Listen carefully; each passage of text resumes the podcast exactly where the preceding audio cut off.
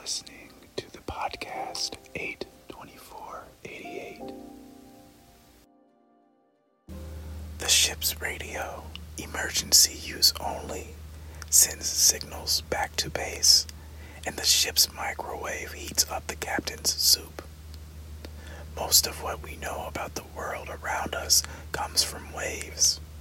Generally, light waves and sound waves in everyday life, but also radio, x rays, and more esoteric forms once we bring scientific instruments into play. The physics of waves is in many ways more interesting and more complex than the physics of particles. And that was a selection from today's book, Atomland, a guided tour through the strange and impossibly small world of particle physics by author Jon Butterworth. Page 8. Its direction or slow it down. Sand will trickle through your fingers and form neat piles. These particle like things will not travel in anything other than a straight line unless they ricochet off something or some other force acts on them to bend their path. They will also stay the same shape as they travel. To properly describe a particle and predict its behavior, we need to know its size, speed, and mass. We think of the molecules in a gas as particles bouncing off each other, and with that picture, we can understand temperature, pressure, and acquire an array of interesting and useful behaviors, including convection currents that transfer heat energy around the cabin. Particles also provide a way of transferring information.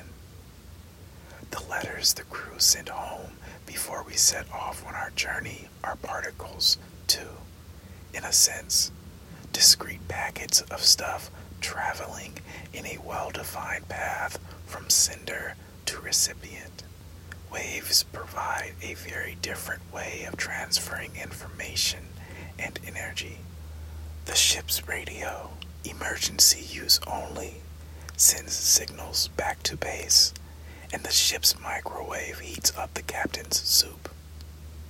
Most of what we know about the world around us comes from waves. Generally, light waves and sound waves in everyday life, but also radio, x rays, and more esoteric forms once we bring scientific instruments into play. The physics of waves is in many ways more interesting and more complex than the physics of particles. And page 24, chapter 4 Traveling in the Quantum Field.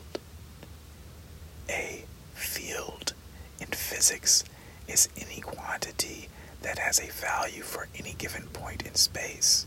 For example, a magnetic field has a strength at all points near a magnet, which you can measure by the effect it has on small pieces of iron.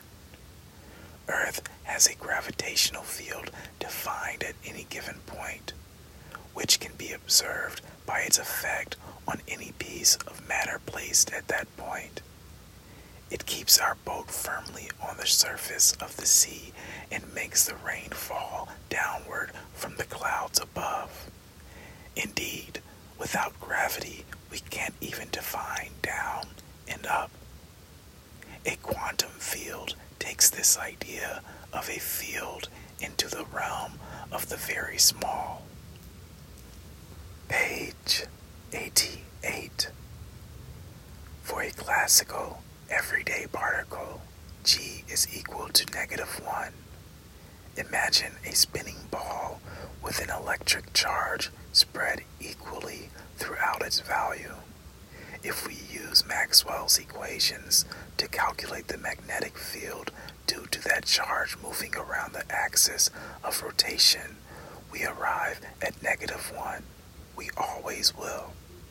However, electrons and muons are not classical everyday particles.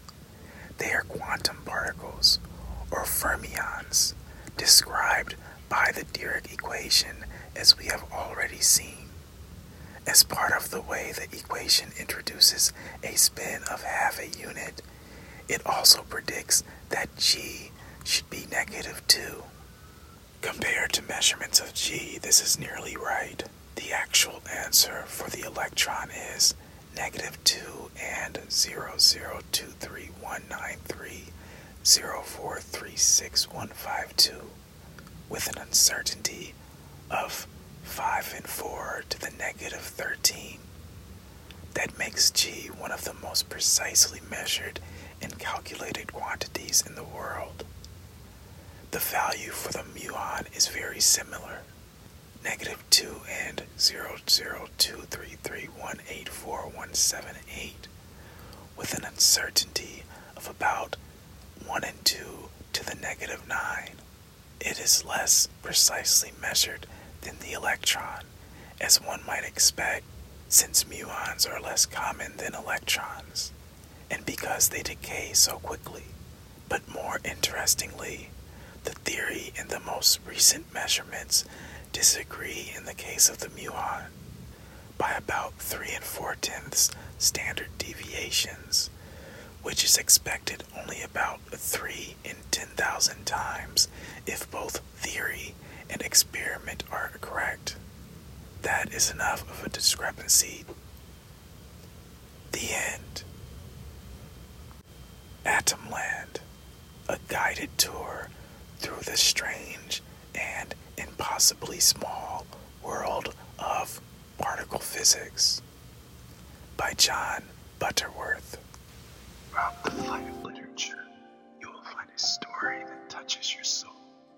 Please support the authors in this show by viewing the books on the website 82488.com. That's numbers 824, the word 80.